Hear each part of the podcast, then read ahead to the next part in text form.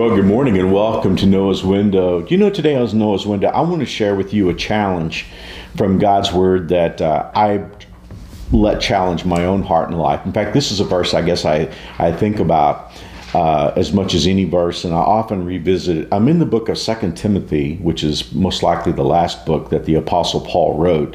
It's the book where he will say that he's ready uh, to go and that he's fought a good fight and kept the faith. So that's the book. But Paul is writing uh, his young protege, who is a young uh, preacher of the gospel. And he, he says something to him that I think all of us need to hear. I'm going to pick this up in the sixth verse of 2 Timothy chapter 1. Well, let me pick up the fifth verse first because he's going to talk to Timothy about how Timothy grew up and the influences in his life. He said, I remember your genuine faith, for you share the faith that first filled your grandmother Lois and your mother Eunice. And I know that same faith continues strong in you. Well, by this time, Timothy's a young pastor, and Paul depends on him heavily in the churches that he serves. And I love how that he says, uh, I, I, Timothy, I know the faith that was in your grandmother and in your mother we, we draw from that that it's probably pretty likely that Timothy's dad was not a believer, or perhaps he had already passed, but the strong inference is that he was not a believer. So, I, isn't it beautiful that a grandmother and a mother had an influence on one of the greatest young leaders of the church? But now I want to go into verse 6, and this is the verse that challenges me. And, and here today on Noah's Window, I want, to, I want to challenge you with it.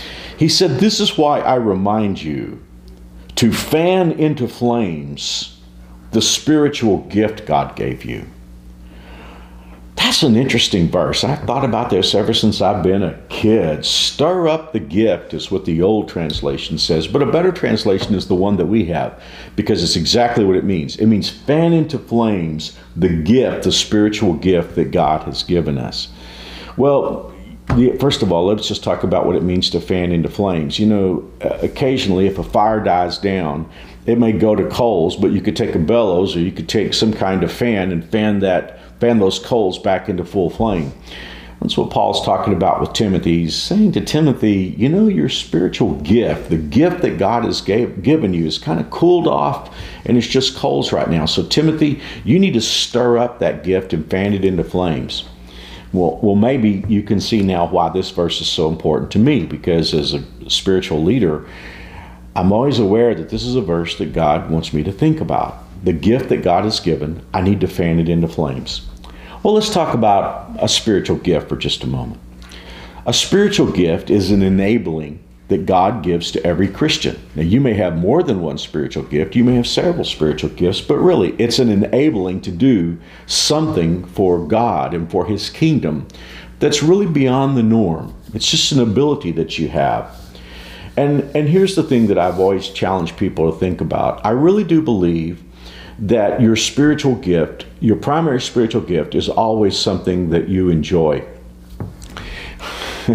you know, back in the 80s, it was very popular for churches to dig deep into spiritual gifts, and they had long seminars on spiritual gifts where you could explore and find your spiritual gift and and then exercise it. And there were there were all kinds of writings and there were all kinds of uh, you know materials on how you can exercise your spiritual gift and use it.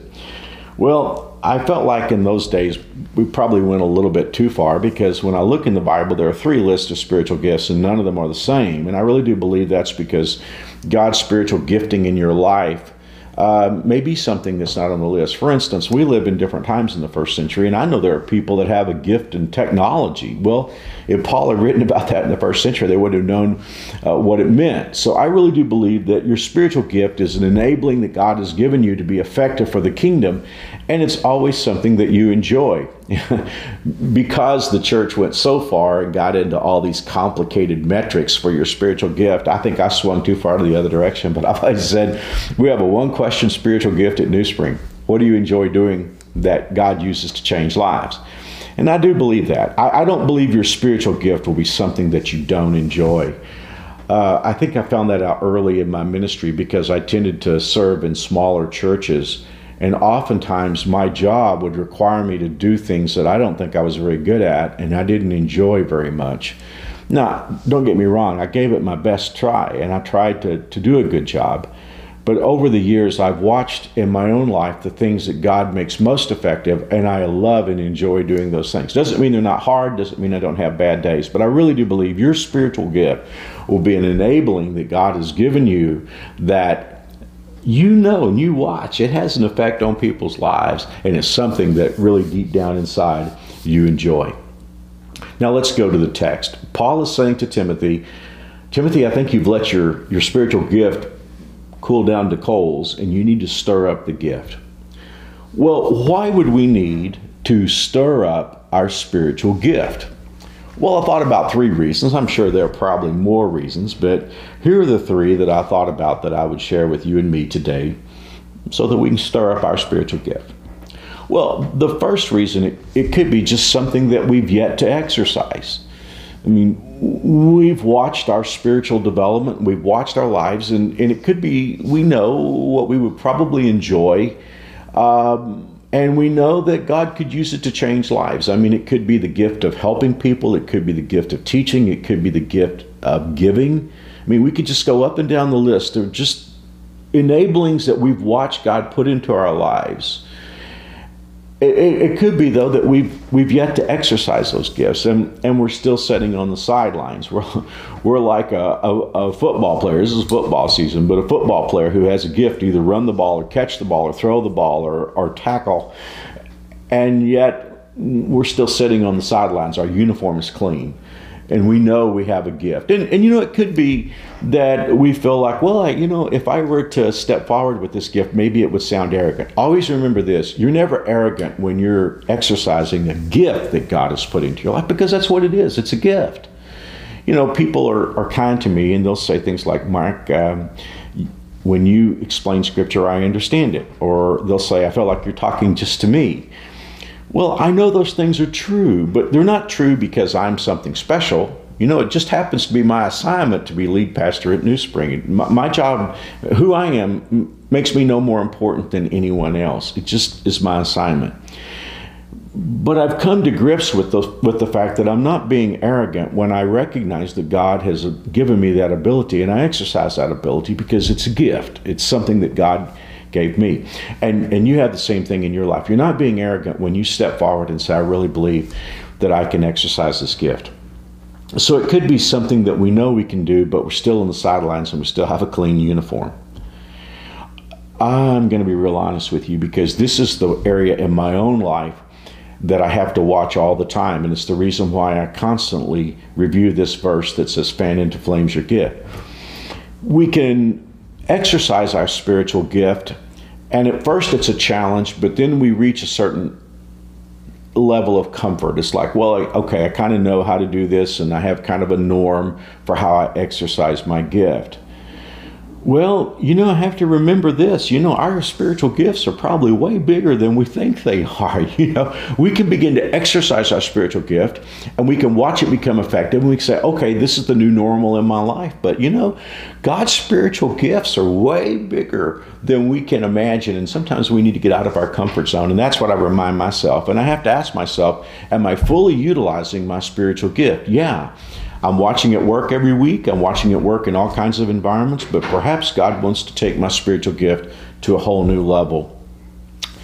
The third reason why we need to fan our spiritual gifts into flame, or may need to, and I think this is the thing with Timothy, is fear can enter the equation at sometimes. Here's how it works God puts a spiritual enabling in our life that has the power to influence and affect people for the kingdom of God.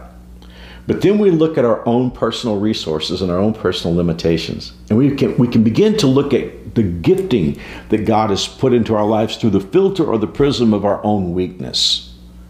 The reason why I believe this was Timothy's issue is that Paul is always reminding Timothy not to be timid. In fact, the verse that we find right after the verse that tells him to fan into flame his spiritual gift is one of my dad's favorite verses. It says in the NLT, God has not given us a spirit of fear and timidity, but of power and love and self discipline. My dad quoted that verse to me so many times. God has not given us a spirit of timidity, but of power and love and self discipline. Well, I think that was Timothy's issue. He he uh, probably probably looked at his own uh, gift package and then looked at Paul, you know, I mean, if your if your mentor is Paul, it would be hard not to compare your abilities to Paul's. And, and he probably just said, "Well, I can never be Paul." But Paul was always reminding him that God had put a gift in his life, and not to be timid about it, not to be fearful, because in in reality, the effectiveness of his gift wasn't going to come down to Timothy's personal strengths. It's going to come down to God's power working through Timothy. You know, I think Paul had probably worked through this too because we see all those things that he wrote, especially in 1st and 2nd Corinthians when he was saying things like, When I'm weak, that's when I'm strong. He understood that God's gift was in his life. So I've been reminding myself of this, and I hope it's a challenge for all of us to take the spiritual gift that God has put in your life and fan it into flames because it's way bigger than we can possibly imagine. Let me pray for you. God, I pray for each of us in these dark days. Help us never to settle or help us never to sell short the gifts that you have put into our lives. May we exercise them to the fullest ability so that we can lay the trophies at Jesus' feet and say it's it's all from you. Both the the gift that you gave us and the harvest that you let us let us experience because of that gift. We pray these things in Jesus' name. Amen. Well, thanks for joining us today on Noah's Window. We'll be back tomorrow. And in the meantime, we're praying you have a wonderful day.